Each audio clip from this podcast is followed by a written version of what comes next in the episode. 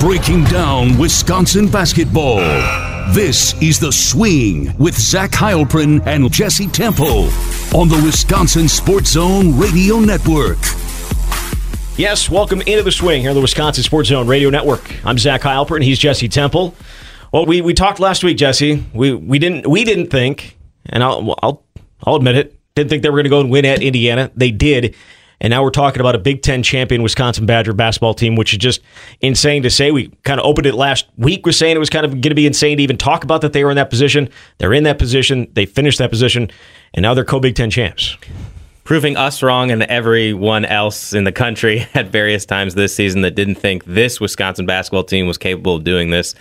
It's been an unreal, unbelievable run, and the fact that they've closed the stretch here with eight straight wins to go from six and six and then a three way tie for seventh to earning the number one seed in the Big Ten tournament. I, I don't. I'm out of superlatives to use. It's just it's unreal. It is unreal, and uh, we don't have a lot of words to describe it. That's why I went out and got a bunch of guests so they could describe it. We'll be talking with uh, Wisconsin assistant coach Joe Krabbenhoft coming up in a little bit. Also, former Badgers guard Josh Gasser and former Wisconsin coach Bo Ryan. So we'll get their takes on exactly what went down here these last six weeks. And again, they won eight straight games after being six and six in the conference, after losing Kobe, after watching Kobe King walk away, after all the stuff they dealt with with Howard Moore, and that continues to push them, continues to galvanize them, uh, continues to bond them. That that whole situation, Eric Helens situation, that Micah Potter, you know, not going to not being eligible for the first ten games of the season, and then taking him a little bit of a stretch to get going again. All these things uh, molded them into the team that they are right now, and they're the one seed in the Big Ten tournament. And it's the fifth time in school history it's happened, but I think it's also probably the most improbable. I, I know we talked about the 2002 team where it was Bo's first year and you weren't really sure what to expect out of that. And they came kind of came out of nowhere to tie for the conference title that year. But to me, this is even more impressive than that it, because the Big Ten's better. Yeah, they, they very well might get 10 yeah. teams in the NCAA tournament this year. And you, you look at the bracket and you see that Wisconsin's going to play either a Rutgers or a Michigan that's an eight nine game to start. I mean, wow. In a lot of other years, that that's a top four in the Big Ten. So that that says a lot. And it almost looks like two totally different teams, just what we've seen here down the stretch. Earlier in the season, and we talked about this on multiple occasions, that we just we didn't know what to expect from Wisconsin game to game. Are they going to go two for twenty six from three? Are they going to make their school record 18 threes against Nebraska? What's it going to look like? They've been pretty consistent down the stretch, and I, I also think their toughness has really come out. You look at that Indiana game, and it could have gone south very easily because the Hoosiers built a nine point lead. Assembly Hall is rocking, and Wisconsin doesn't flinch, to use a Barry Alvarez term, and they come right back. And that is the staple that you have to have if you're going to be successful in the postseason because things like that are going to happen, and they just have been fantastic.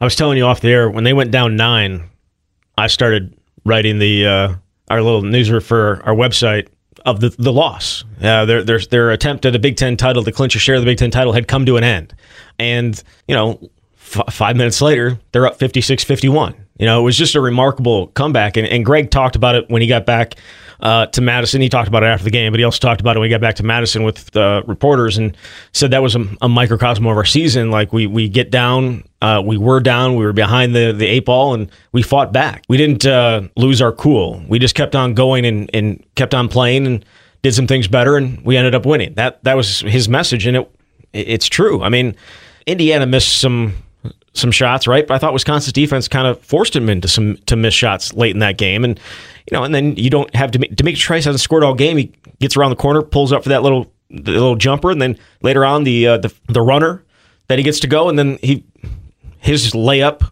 misses. Nate Reuvers right there to put it back. I mean, they made all the little plays in the second half, and they get it from multiple guys is, is the key thing, and it's, it's why this team is where they are. Four different players scoring double figures, and Nate Reuvers, who I think hasn't had some of his best games down the stretch, but now is coming back on strong again, winds up leading the team with 17 points. In this eight game winning streak, six different players have led the team in scoring. And I think that to me is, if I had to pick one stat that sort of defines this team and what the Badgers have been able to do, that's it. That makes it really hard to, for a team to defend. And so I, I think they've got something something special going. And in regardless of what happens in the Big Ten tournament or the NCAA tournament, we know a lot of times you're defined by whatever happens in these next few weeks. And understandably so, and that will certainly be a large part of the story of this team. But what they've accomplished to this point should be remembered for a long, long time, given everything this group has gone through and had to overcome. Right. No, there's no doubt.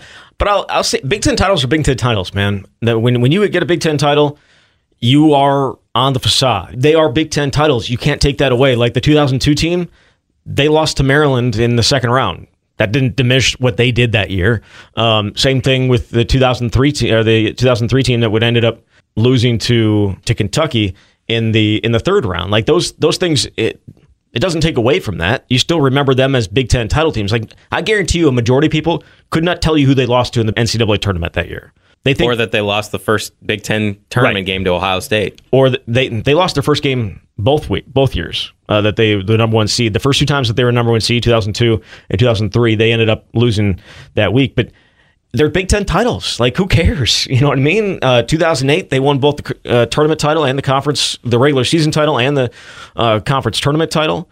But and that's what they're remembered for. They're not remembered for what happened in the NCAA tournament. Now, the 2015 team that would have been remembered for uh, bad things had they not done what they did. But I think for the moment, and maybe it, maybe the NCAA, tournament has m- become just even more important here in these last ten years than maybe it was twenty years ago. But they're Big Ten titles, man. You're gonna remember it no matter what. Yeah, it's a big deal, and and especially how they got there and how challenging the league was.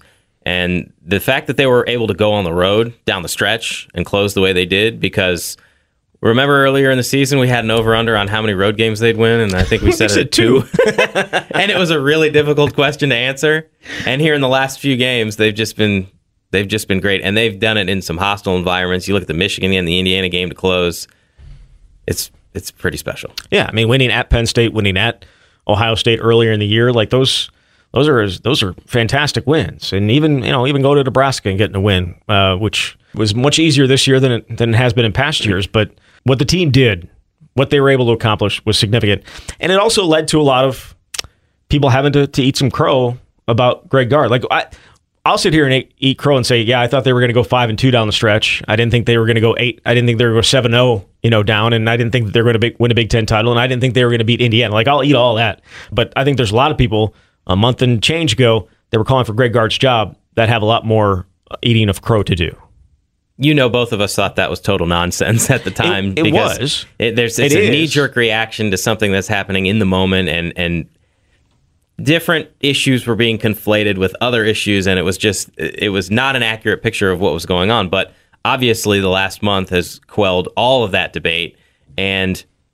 Greg Gard, Big Ten Coach of the Year, very possible. Yeah, as we're recording this uh, Monday morning, we'll find out Monday afternoon if that is that will end up being the case or not. I don't know how he couldn't. Um, USA Today is that Gannett uh, and all those all those people they uh, they voted him as the coach of the year in the Big Ten. So um, we'll we'll see if uh, the official Big Ten awards end up honoring Greg Gard. He deserves it, right? I mean, there's there's no doubt about that. Based on what they've done, based on what they've been through, based on what they've gone through and accomplished, they deserve it.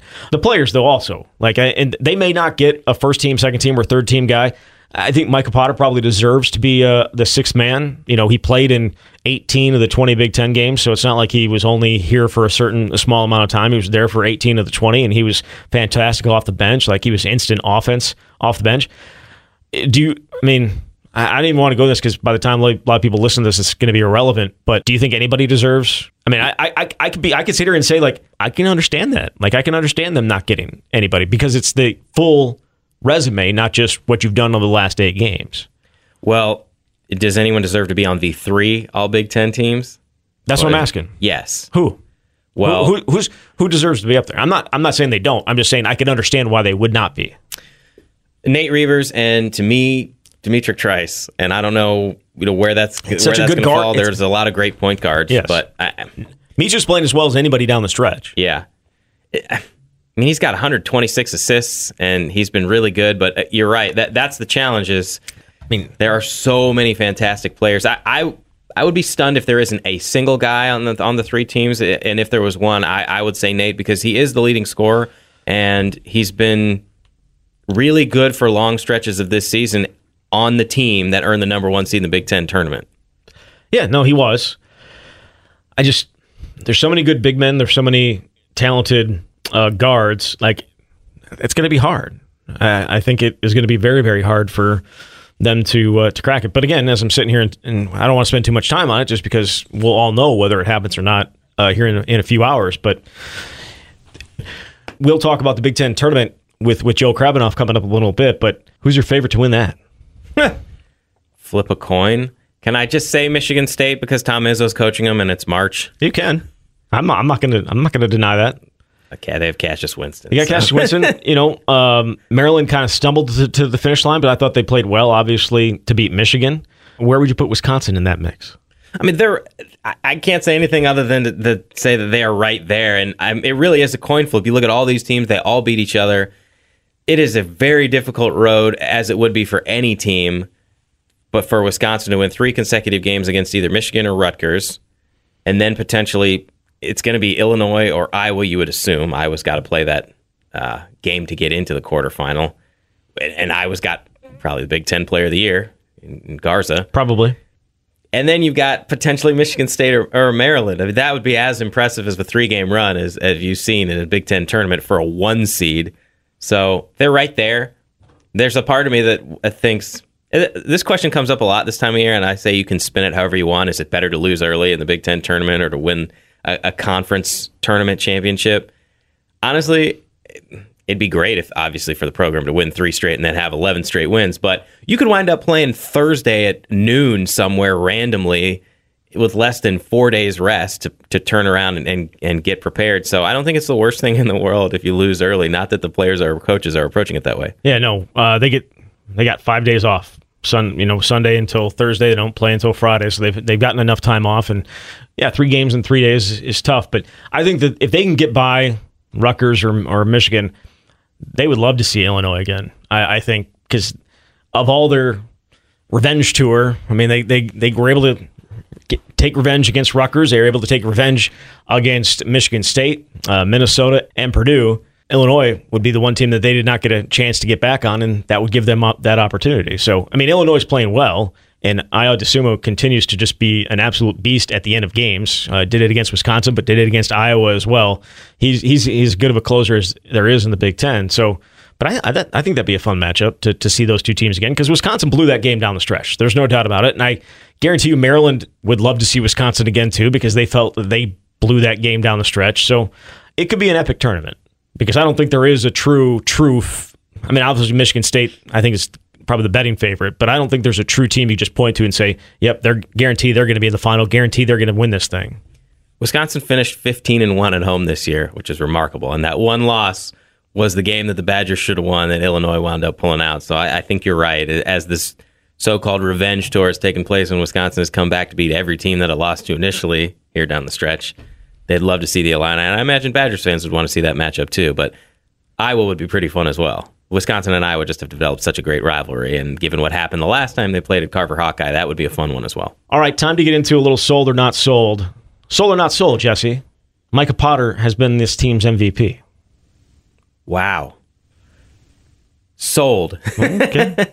Uh, even though in the in the uh, previous segment I said that I thought Nate Reuvers would be the one guy that should be on one of those three All Big Ten teams, it's pretty clear that this team has looked entirely different since Micah got back into the fold. You see, they're five and five without him, and sixteen and five with him, and they've won eight straight games. And obviously, there are a number of guys that have contributed, but he's basically been instant offense on the bench. He's provided a physical presence, even in that Indiana game. Look what happened when he was on the bench. You saw Indiana was getting a bunch of rebounds, and Micah comes back in and that stops almost immediately. And that's the kind of stuff that it would have made a huge difference earlier in the season. Go back to the opener against St. Mary's, which we've talked mm-hmm. about ad nauseum. So I think what he provides in the front court, the ability for Nate Reuvers to not have to carry as big of a load, and the emotional lift too, which is worth mentioning because we talked about this before. He's the towel waver on the bench. He's getting everybody up in the Kohl Center. So I'll say yes. I'm sold. Sold or not sold, Wisconsin is a second weekend tournament team. Well, if I have to pick between the two, I'm sold now. Not that my opinion has probably mattered that much to them at this point of the season, but I go back to the toughness that they showed, and and they are a team now that is capable of being behind for long stretches in the tournament game. Let's say first or second round. I mean, if they're a four seed, then it's a four-five matchup. It's toss up essentially in a, in a round of 32 game, and so it can go either way. And if they get down seven or nine points like they did on the road at Indiana, they are confident in themselves and they're talented enough to win. So we know there's going to be at least one game in the tournament that's it's a heart stopper and it maybe shouldn't go their way. And if you can squeeze past that, then you can do some damage. So absolutely. And if they're a four seed, then technically they're favored to get out of the first weekend. Do you think they're a, a second weekend team? I've doubted them all year, so I don't know why I would stop now, except the fact that they've won eight straight and that they've done it in different ways. They did it with offense for the first five games of this streak. Did it for defense with defense against, especially against Minnesota. Had a little bit of both against Indiana. They didn't necessarily play great against Indiana by any stretch, but they played great when they needed to. I think it's going to matter on the draw, man. It's that's that's what it, that's what the tournament always comes down to. It always does, especially with a Wisconsin team who could give certain teams trouble but other teams could give them trouble. Like that's just that's just how it goes. So we'll see. Uh, sold or not sold, Wisconsin should wear their throwback jerseys throughout the Big Ten tournament as number one seed. Sold. Why not? Unbeaten. It has worked every game so far. Why would you change now? Yeah, uh, and likely if they're in a. I, so would you wear them into the NCAA tournament too? Yes. Okay. Of course. All right. I'm just asking. You can't you can't mess with a with a good thing now. Yeah. What would happen if you wore it through the Big Ten tournament? You were 11 and 0 and then you didn't wear it in the first game and you lost. You'd be you'd be in trouble. There'd be some yes. there'd be some there'd be some upset people. Uh, some some of the fire Gard people would, would be back on the bandwagon. Fire uh, the uh, equipment manager. I don't yes. know. I'm not, I don't know. Like I, I I the fact that they are the one seed, I think they'll continue to. I think they'll wear them. And I would say also about the Big Ten tournament when I was saying before, doesn't matter if you you lose early or you win, go all the way and win.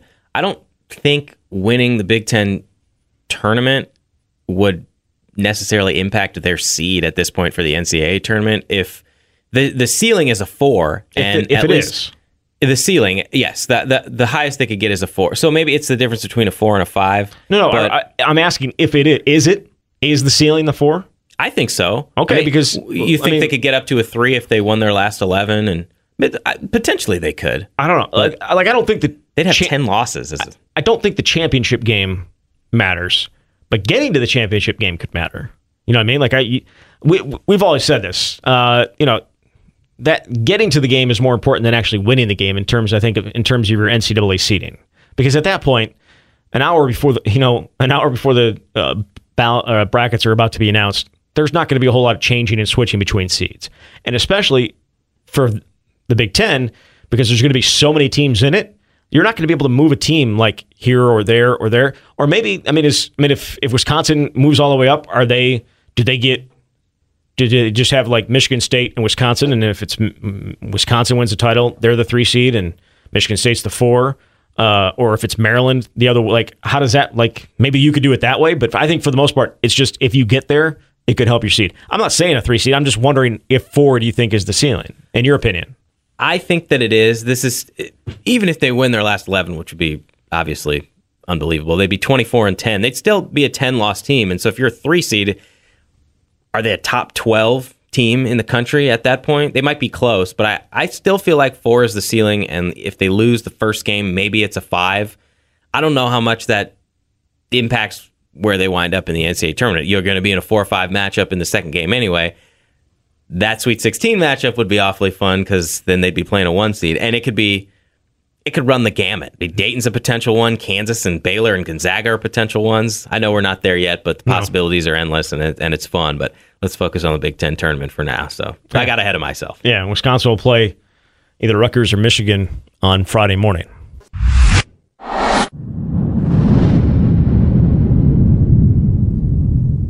And we do welcome in Wisconsin assistant coach Joe Krabbenhoft. Uh, Joe, thanks for joining us. Uh, big weekend for you guys down in Indiana, beating beating Indiana and, and winning a share of the Big Ten title. I want to start though in the locker room afterwards, and the video that caught all of you guys dancing, the assistant coaches dancing along with Coach Greg Gard.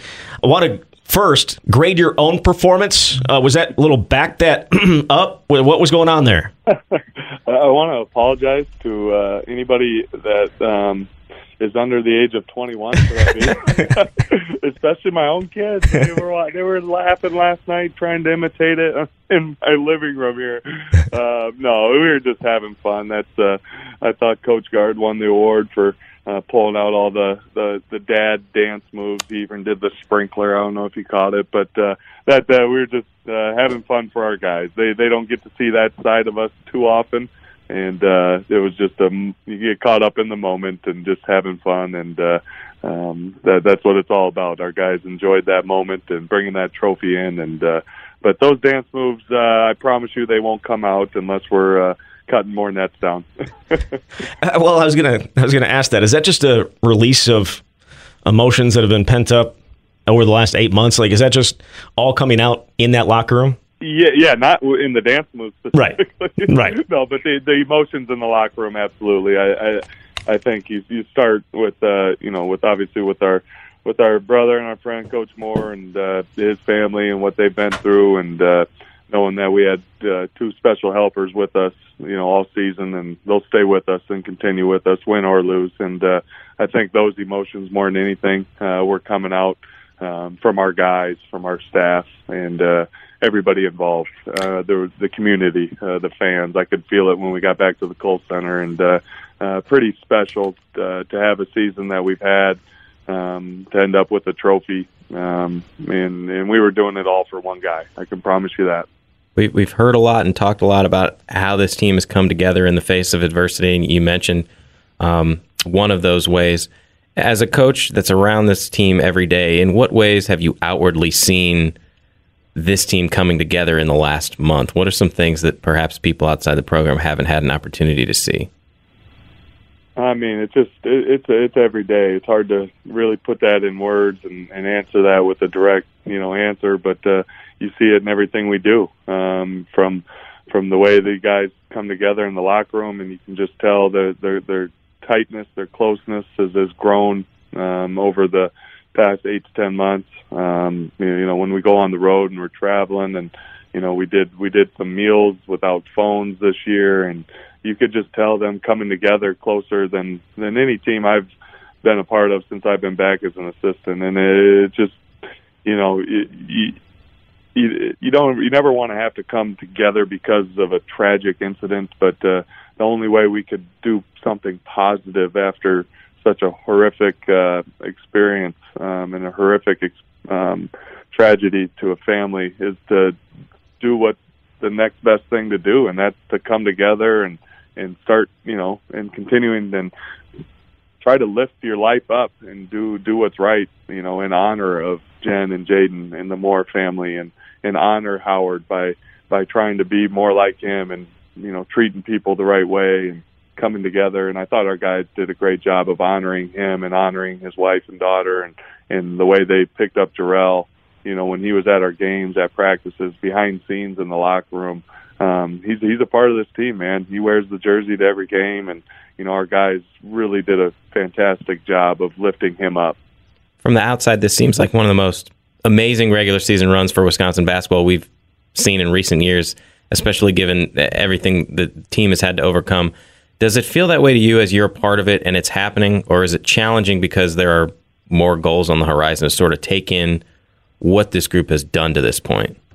Yeah, most most years I would say it's hard to uh, you know live in this moment and really appreciate a Big Ten title at this point because there's there is more to go get as a coach and as a competitor, right? But uh, because of what we've been through, you know, we really have been able to cherish the moments and the you know the little victories, the the the wins, you know, on the road and you know to go celebrate a Big Ten title. You know, we we again perspective was given to us. We didn't we didn't want it, but it was it was given to us in May and you know throughout the year thinking about this and uh, you know you really appreciate these moments. But uh, this team has has come together. You know, obviously the the, the adversity we face in May is is the main thing and and something that um, precedes anything else. But then what this team went through without having Micah Potter for all those games, with with uh, you know losing a, a teammate and Kobe King deciding to transfer, so they they've been through a lot just internally, you know, the game in itself, and uh, they've come together and individually they've grown. Their confidence is at an all time high. They've held each other accountable. They've they've played really great basketball. So that's where you're excited about more to go get. Obviously, you mentioned Kobe King there, and it feels like, or you know, at least based on the numbers, that was kind of the turning point for you guys. Obviously, lost at Iowa came home, beat Michigan State, and then went to Minnesota and lost. But after that, you went on the streak of eight straight games. Is that uh, was that a rallying cry, or what? How do we judge? You know, you guys with Kobe and then without. I mean, it just it seems like two different teams. Yeah, I mean, uh, Kobe made a decision for himself, and you know, I in this answer, I like to focus more on you know what what is inside that locker room currently and what they've done to come together and lift each each one of their games to a new level and collectively come together. And I think the addition of Micah Potter, um, he was still finding his way there in early January. You know, he was he had that moment at Penn State, but other than that, he was he was still figuring out some things defensively, still struggling offensively a little bit. So when he started coming along, you know, you lose a guy that's more minutes for him, more minutes for, you know, Aleem Ford and, and I thought Trevor Anderson was a big lift. So everybody came together and um, you know, like I said, they lifted their game. So it, it, it rallying cry, you know, I don't know. They they just they they realized that they weren't gonna hang their heads and and feel sorry for themselves. Nobody nobody on the outside was going to feel sorry for them, so they had to uh, you know put their heads down and, and go to work. And you're seeing the result of uh, a lot of guys putting in a lot of time to to help this program and help their teammates. D'Mitrik Trice is one of those players who's really elevated his game in the last month or so, especially distributing the ball. Do you see a difference in his play, and in what ways has his playmaking ability helped this team thrive down the stretch? Well, a, a difference, yeah, just the consistency. We've always seen it in D'Mitrik Trice. You know, that's why he's here. That's why we we believe in him. He's been our starting point guard for, you know, the better half of two and a half, three years now. And uh, if it weren't for that injury, you know, I think you would see this, would have seen this a little earlier. He's just he's growing up. He's coming into his own as a as a point guard and a player. He's he's learned um, from some really good ones that were his teammates. He's playing against some of the best point guards in the country. So he's taken some things over the years and applied it to his game, and you're seeing a complete point guard now. And you know, we've we've always believed in D'Mitrik Trice, and we never wavered whether you know shots were going in or you know turnovers here and there. We knew he had it in him because he had shown us so much, you know, over the years, and his commitment to this program and team has has been fantastic. So, um, just a really, you know, his game is is playing at an all time level, but um, D'Mitrik Trice is one of the best kids I've been around, best young man I've ever been around, and uh, his mom and dad have done a great job. Obviously, he comes from a background, a great background of a uh, basketball family, and and those types of things. So it's in his blood. But uh, what a what a tremendous kid, and I, I couldn't be happier for him to have this success individually and to to hold up that trophy because uh, I know at home his brother's got a few on the mantle from his days at Michigan State. So uh, now he can add one himself from uh, from the Wisconsin side. Uh, this is kind of off the wall, but uh, can you hear his mom in the stands when there's an opposing player at the free throw line? There was, yeah, for, she's been doing it forever. Yeah, I didn't know where it was coming from, but then I turned around one time and I saw it was her. And of course, we can hear it, especially on the road when it gets really like at Indiana. It was hilarious. And then you hear the opposing student section boo her and get on her, but she doesn't care. She she's helping that percentage for us, so I I keep encouraging her to do it. Joe, one of the things that makes this team special is that there's so many different players who contribute, and you don't necessarily know where it's going to come from on a given night during this eight game winning streak, six different players have led the team in scoring. How much more dangerous do you think it makes Wisconsin in the postseason as teams have to prepare for that? Yeah, I mean, I, going back to my days, just playing against teams like this or being a part of a team like this, it, it, it's so much fun. And when you're going against a team, it's so hard because uh, we're putting together scouting reports trying to take away what the other team does well, right? That's that's the whole point. And uh, when you look at a Wisconsin Badger team, this this team right now what what do you try to take? We try to take away Micah or Trice, and then you got guys like Reuvers and Pritzl, and you know Davison steps up, Aleem Ford is steps. So we have so many weapons. You, you know, you'd like to think on any given night we could have two to three, four guys step up and you know pick each other up. So that's that's what you want, especially going into this time of year where um, you know in in win or go home situations, you want to have multiple guys that can step up, and they've done it throughout the year. So their confidence, each one of them feels like on any given night it could be their night.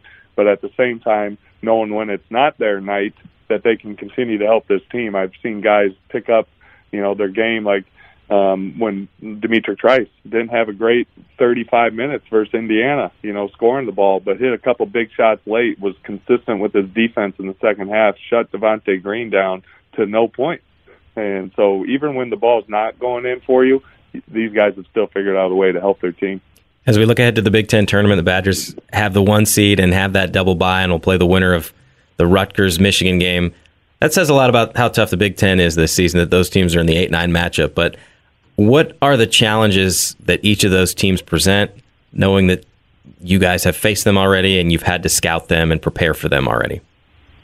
Yeah, I mean, two two really good programs, really good teams that uh, are, are certainly going to hear their name called uh, on Sunday, playing in the Big Dance. So, uh, you know, led by two really good point guards, Xavier Simpson, kind of done in a different way though. Xavier Simpson can can beat you, you know, finding guys get, get 10, 12 assists a night, which we try to limit. We try to, you know, make them do the other thing. And then Geo Baker, who's maybe the best closer in all of basketball late game, you know, he can get his shot off against anybody. So, uh, led by two really good point guards, um, but but two battle tested teams in the Big Ten. You know, we we lost one early to Rutgers, had a tight one here against them.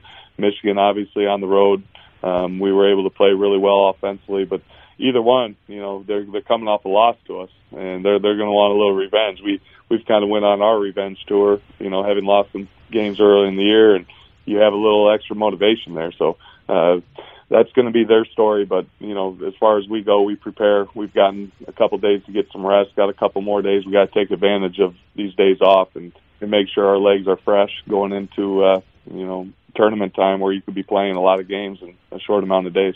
Going back to Saturday, for anybody that's unfamiliar, usually post game press conferences involve the coach and a few players. When Greg came to the press conference room on, on Saturday, he brought you and Alando and Dean all with him. How special was that in your mind to be able to be a part of that? And, and what does it say about Greg Gard that he wants you in there? Uh, I mean, it says so much about Coach Gard. And, you know, all we could think about at that moment was uh, was wishing that Howard Moore was in, in there with us. Um, but uh, that that's just the kind of man Greg Gard is. You know, he he never takes the credit. He'll always take all the blame on his shoulders, and uh, he, he he cares a lot about people. And you know, he's he's from Cobb, Wisconsin. He's never tried to be anybody different. Um, he's very thankful um, for all the work and time that uh, his players, his staff, you know, the support staff, people who are behind the scenes. He's always complimentary of everybody we have. He walked off the bus, he went right over to our student managers and gave them all a hug that were waiting there for us and thanked them all for all their work they put in. So um, he, he's just a tremendous guy and such a great example for for all the young men we have in our program of uh, how to treat people, and that's what's important. And uh, um, it was an honor to be in there with him. And uh, you know, I hope later today we hear his name called for Coach of the Year because no one is more deserving. There are a lot of really good coaches in this, coaches in this league, some of the best in the country, but no one this year is more deserving than Greg Gard. You and Alando both have won titles as players, and now you've both won ones as assistant coaches. Is there a huge difference in the way that you feel about those? Does it feel different when you're lifting that trophy or touching the trophy? It feels no different. Um, Alando and I both were talking about it. The only difference is during those 40 minutes, we, we can't get out there and, and, and play our part anymore. We we do some behind the scenes and like to think we, you know, give our guys an advantage here and there with things we may be able to see or say to them. But uh, uh, the guys are out there playing. It's a player's game. So when when you're a player, you feel like you have a little more of an impact. But uh, um, certainly feels just as sweet. Um, it was a pretty cool moment for Tuck and I both to hold that trophy again, knowing that we had touched it before many many years ago. But uh, uh, the the tradition of this program and the excellence of this program is is alive and well, and uh, that's thanks to all the work that uh, each and every one of those guys has put in. But uh, a lot of texts from former teammates, former players I've coached here, uh, former Badgers that uh, uh, were saying congrats and what a great job we've done, and and that just uh, uh, speaks volumes to the the type of program this is and how much those guys care because there wasn't a single former player that wasn't watching this weekend, and uh, they they enjoyed it just as much as everyone in that building uh, at Assembly Hall.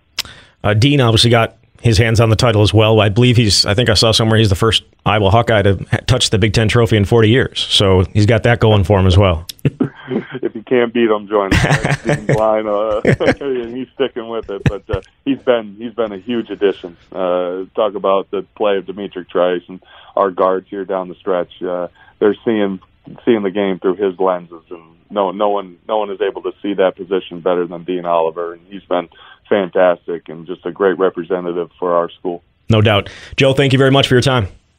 All right, guys. Take care. We'll talk to you soon. All right, there he is, Wisconsin assistant coach Joe Krabbenhoft.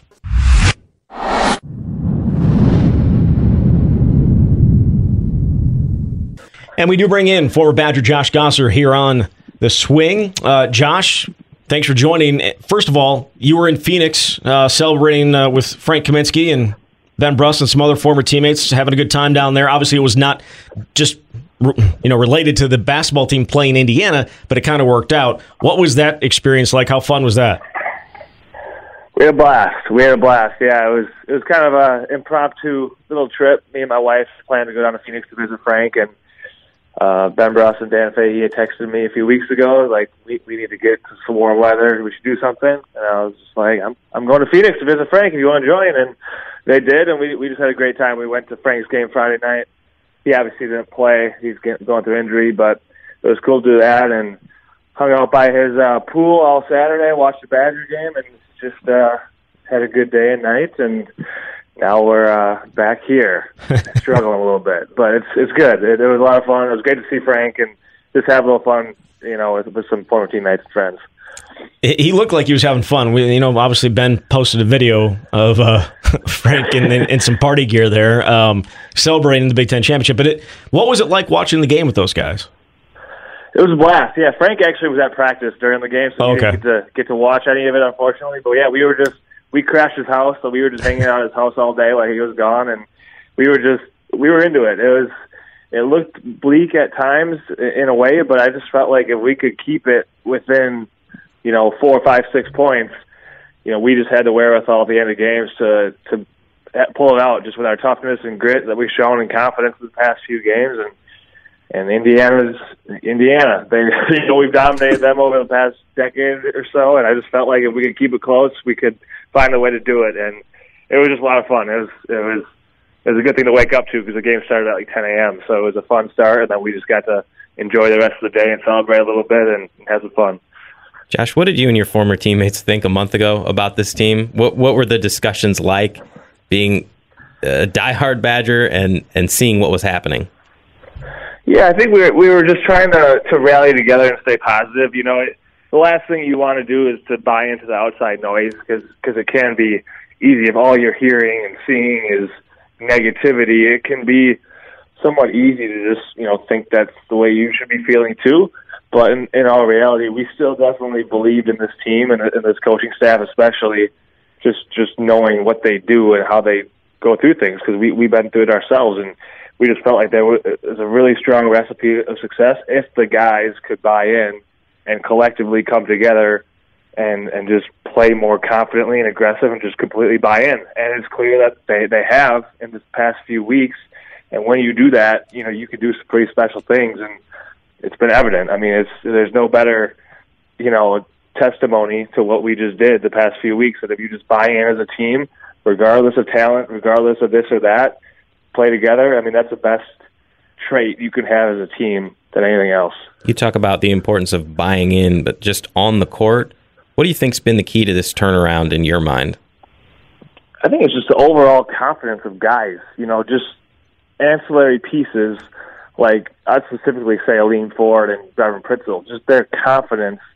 I mean, those guys are old dudes in college basketball terms. They've been around a while. They should be playing like that, you know. And they and they weren't doing that at the beginning of the year. You know, Brevin wasn't wasn't rising and firing when he got the ball with a little bit of space. He he just wasn't that confident. Aleem wasn't attacking the rim and bodying guys and and being passionate and and flexing. And he's doing that stuff now. It, it just sparks the entire team but I do think, you know, obviously the addition of Micah Potter, I think beyond his just on the court points, rebounds, whatever, I think his his energy and his passion that have just springboarded to the rest of the team, like Aleem and Brevin. Just seeing him go out there and just catch fire with that confidence and scream and show passion, I think that resonates to the rest of the team. That yeah, we can also just catch and rise and fire and drive to the hoop and be aggressive and and show some energy.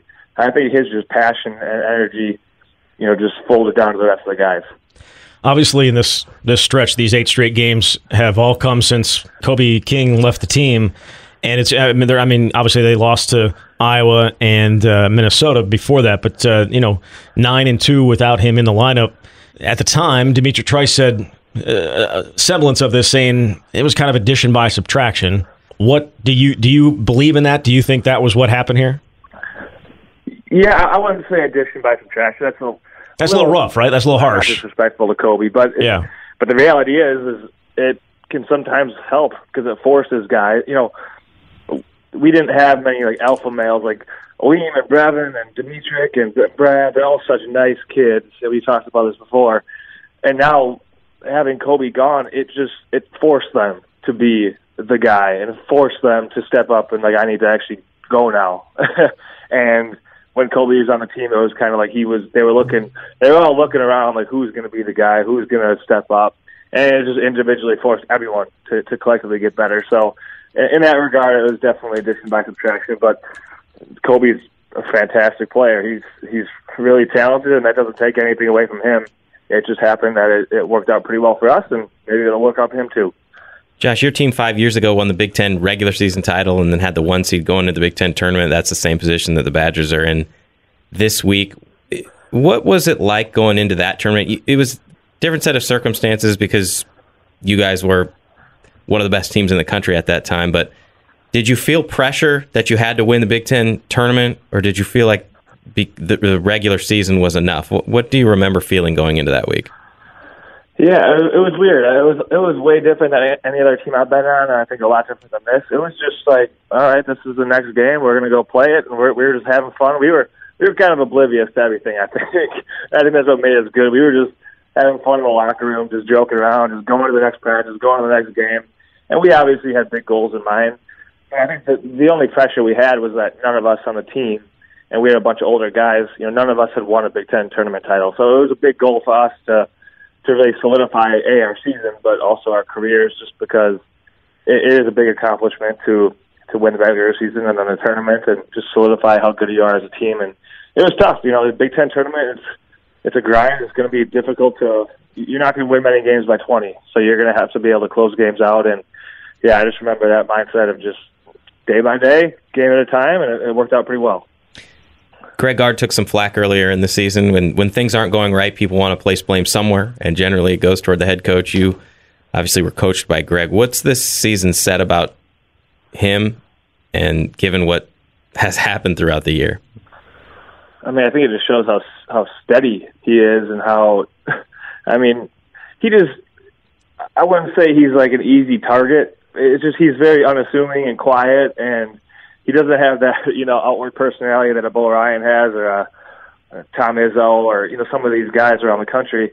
So he's very easy to, to go after because he's not going to fight back. He's not going to say anything controversial necessarily in the media. And uh, quite honestly, I never really understood it completely, just because it wasn't like you know the the biggest downfall we had was being what uh, projected 11th seed in the tournament. Like it was never like we were five and eleven or anything like you know what Northwestern's going through right now. So we weren't that bad. It just fans had a perception of what they wanted this program to be, and uh, Zach and I had talked before. It was kind of like they want everything to be like that 2015 team, and, and I think that's just unrealistic. And you know, it's kind of an outlier of a situation. So what this team has been this year has been what most Wisconsin teams have been: really competitive, near the top of the standings in the NCAA tournament and getting better as the year goes on. And that's exactly what this team has done. And it shows how, how good of a coach Coach Gard is, and that all the guys now have rallied behind him. And now he's got that he's got that background history that now guys are like, all right, he's our guy. And now I think guys really start to believe in him and the fans as well, which is really important. Right, right. I get, I get all that, but I mean, you're, you're very, you're being very nice to all the people that were crapping on him uh, a month and a half ago. I mean, there were there was a fire Gard ASAP thing down at Ogg on campus. I mean, it it was just a huge overreaction, nonsense, BS. And I feel like you, uh, come on, Josh, tell tell me how you really feel about the way that they trashed him because it, it was it was BS. No, it, it, I mean it was, and I think it was just it was more so just people not being educated. Yes. I think they were just, like I said, he was an easy target, and people are just frustrated for no reason. I think they knew it all, and they, and they really don't understand what it's like and how hard it is to win. And he was winning still, and I think people. I mean, people are they're not smart. They don't get it, and if they're going to find a way to need to trash someone, that's just the negativity that people have, and I think it's ridiculous. And I think it just goes to show how strong Coach Gard is as a person to be able to stick with it and to really focus on what matters and rally his team. Because it, I mean, I'm not going to sugarcoat it. This this group of guys isn't the most talented we've ever had, but he got them to buy in and come together as a team, and that that goes to show just how good of a coach he is. And it also makes them Big Ten champions as they took care of Indiana on Saturday, and now they're going to the Big Ten tournament as a number one seed, trying to repeat what you guys did five years ago and win the Big Ten regular season and Big Ten tournament title. Josh, thank you very much. Yeah, thank you guys. All right, there he is, Josh Gasser here on the swing.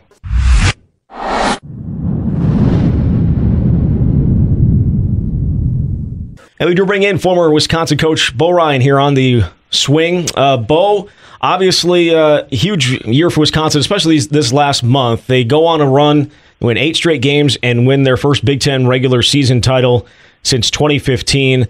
I know, obviously, you're out in California, but I'm sure you have an eye on the on the TVs when they're when they're playing. How special was this run, and how special was was Saturday to see Greg, your longtime assistant, get his first uh, title as a head coach? Well, I think uh, goes without saying that what this team did this year uh, will be remembered for a long time.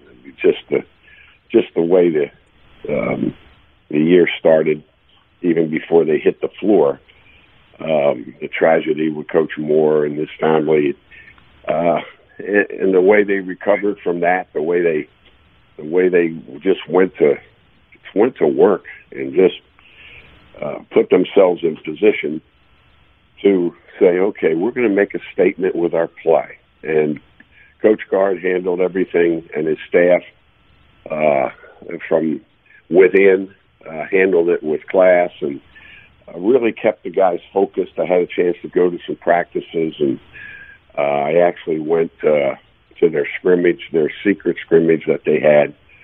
Uh, you, you'll have to erase this interview when you're done because you're not allowed to keep that. No, I but I got a chance to see him play and said, you know what, uh, this uh, and having seen him practice, I knew what Potter could bring because uh, we actually looked at him my last year, um, and then Ohio State jumped on him really hard right away, but.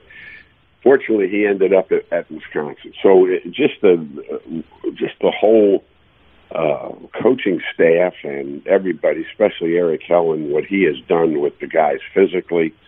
Uh, there's not a better strength coach in the country than him. Uh, so everybody around the program just rolled their sleeves up, went to work, and that includes the student athletes, and they uh, they just made up their mind they weren't going to be denied, and, and it showed in the way they played. And I'm looking at in my mind last year's games towards the second half of the season. We didn't shoot it real well, and this year we're shooting it well, uh, much more consistently. And it's amazing when the ball goes in, guys. Good things happen. Te- teams so look a lot. Yeah, teams look a lot really, better. Just really proud of the guys. Yeah, teams look a lot better when the shot when when the ball goes in uh, the basket. yeah, some of you guys look good at the shell. Right. Uh, exactly. When the ball goes yeah. in, or the the Nat or whatever else, the SERF, whatever else is still around yeah. campus. Bo, did you have conversations during the season with Greg? Obviously, I know you've been a mentor for him for, for so long. Uh, when he was going through some struggles, um, do you still have conversations with him in season? And, and what advice do you, do you try to give him at this stage? Well, anytime you, you get into uh, relationships, it, it's a relationship because – it's Greg and I talking to one another. So for me to for me to expound upon uh, things that we talk about, you know, it's you know we talk some basketball, we talk some life, we talk some about some of our former players, what they're doing, how his family's doing, what my kids are doing. Uh, it's like any other relationship that people have, whether they're in coaching or out of coaching. Um, you know, a lot of people stay in touch with former teachers. Um, so you know, those are those are basically private conversations. But you know, we we weren't talking nuclear. Uh, we weren't trying to be nuclear physicists in our in our evaluation of things that were going on. What we just tried to do was be friends and be, uh, uh, you know, just informative with each other. And if there's something that needed to be discussed, then let's discuss it. And so that's how I've always left it.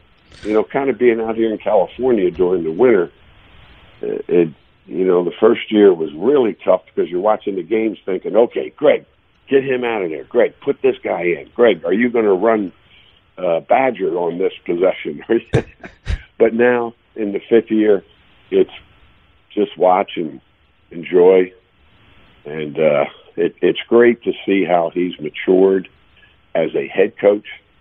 Um, and that's why I believed in him. That's why, you know, the the whole uh, process of him being in that position is, you know, you, there's some things that that he knew, but there are also things that you know you got to learn, and he's picked things up very quickly and uh, has done a hell of a job. I think a lot of people would you know, compare this title run that they've had. It's unexpected, obviously, uh, and they tied Michigan State and, and Maryland. W- would compare it to your first year where you, there wasn't a whole lot of expectations coming in, and you guys kind of got off to a little bit of a slow start, and then caught you know fire towards the end of it and won it. Does, does this year kind of do you draw any parallels to to the, your first team and the one that you know you, unexpectedly won a title? Have, you didn't have my phone bugged, did you? no. Back in December and January.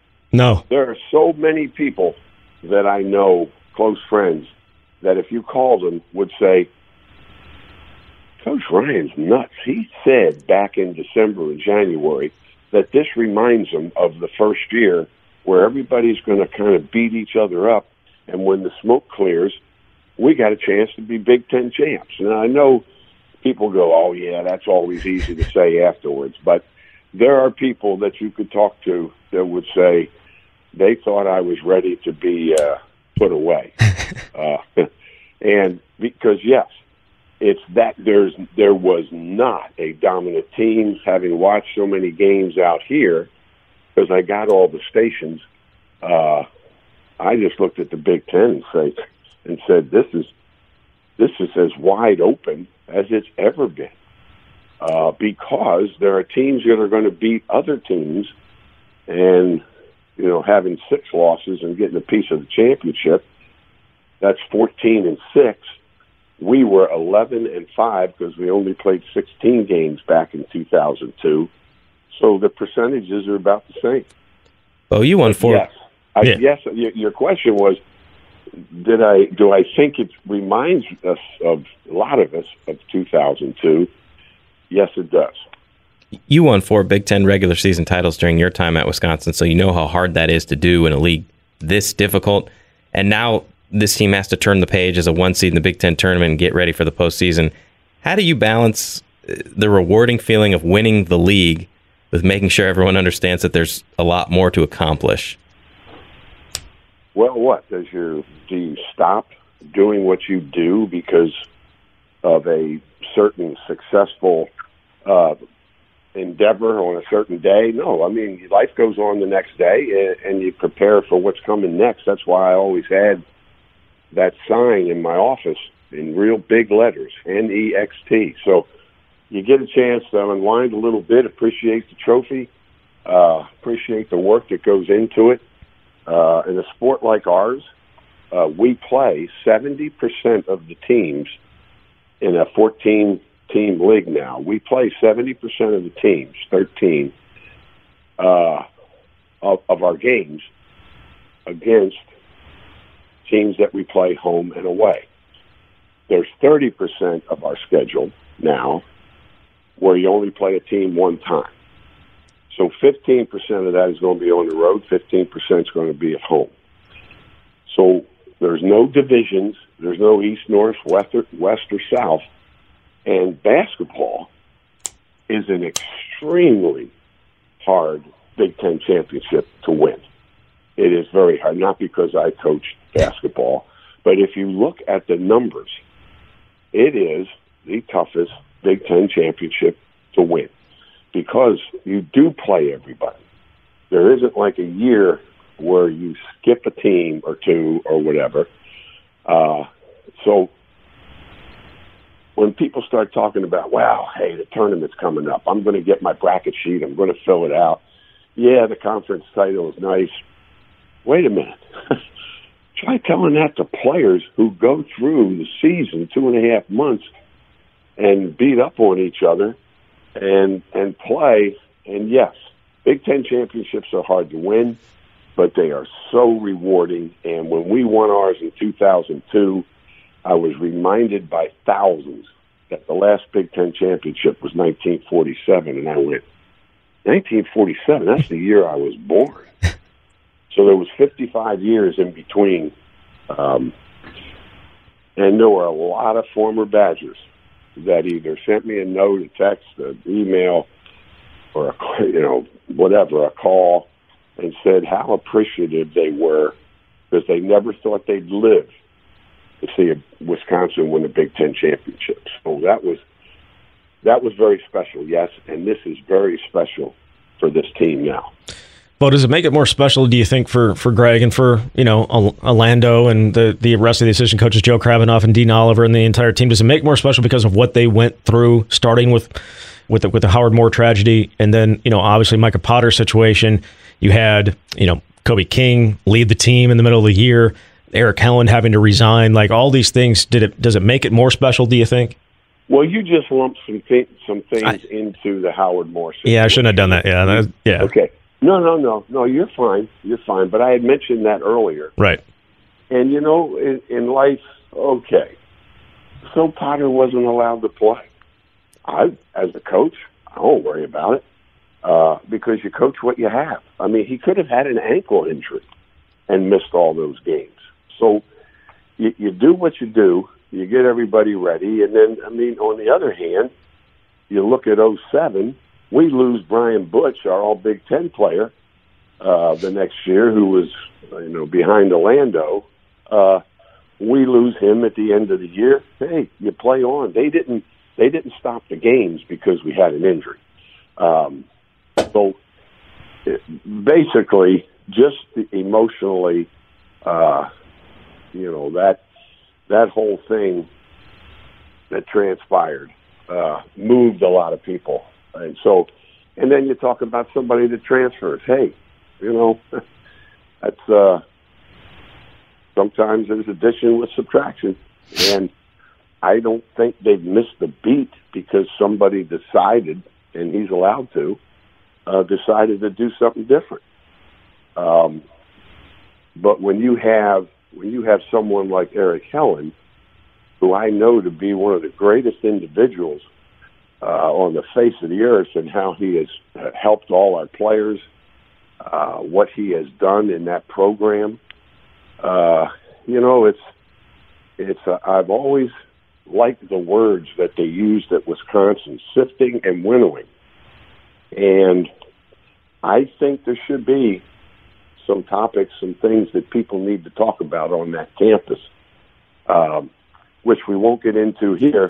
But the idea of of losing him to the team, him losing his job, that type of thing. Um, you know, that's that's something that I think we haven't heard the end of. Uh, so, basically, and most importantly, was how was the team going to recover from the horrific accident and all these other things? You know, don't quite stack up that way, but you just you just keep going. You just keep working. You just pull together. You, uh, so many teams have been won by the camaraderie of the student athletes than by natural talent. And this is an example right here. Uh, one last question for you, Bo, is uh, you, you, mentioned Brian Butch in 2007. We had him on the podcast uh, a couple of weeks ago, and I asked him about that, and I said, had he not gotten hurt, would Bo have three Final Four appearances instead of two, and he said he let you answer that question. I don't think there's any doubt. uh, 07, yeah, the way the guys were playing, um, and what Brian brought to us. Not that Greg Stiemsma or anybody else, but Brian had, you know, the on-court experience, and he was he was primed to to give us what we needed at that position. So you know, so anything could have happened in the NCAA tournament, but uh, you know, then we run into like like you'll find out here in the next few weeks, a hot shooter, Lon Kruger's kid sticks his leg leg out three times on a on a play now that they call a flop. Uh, so he gets hot, and of course you're probably thinking, I'm in my 70s. How do I remember that? Well, I remember that. I, I remember it too. Uh, I did. Hey, I was I was in the arena. I remember it. Pardon me. I was in the I was in Chicago. I was at the United Center. I remember it. Okay, so so many things can happen in the tournament, but th- th- that team, uh, and then looking at the Ohio State team that went on, uh, those were two of the best teams in the country, without a doubt. Yeah, for sure. Bo, certainly appreciate your time and uh, your insight on on this team this year. Yeah, and I, I, like I said, I'm just so happy for Greg and the whole staff and the team and everybody associated with the accomplishment. But there's more to get, as I always say. So let's go get some more. Yeah, and they've been saying that same thing too. All right, Bo, thank you very much. We'll uh, we'll catch up later. Okay. All right, and that was uh, former Wisconsin coach Bo Ryan. Jesse, that's going to do it for, for this week's show. We'll be back next week. We'll uh, recap the Big Ten tournament and get ready for the NCAA tournament. Very much looking forward to it. It's going to be a fun ride. It will be. All right, you've been listening to The Swing here on the Wisconsin Sports Zone Radio Network.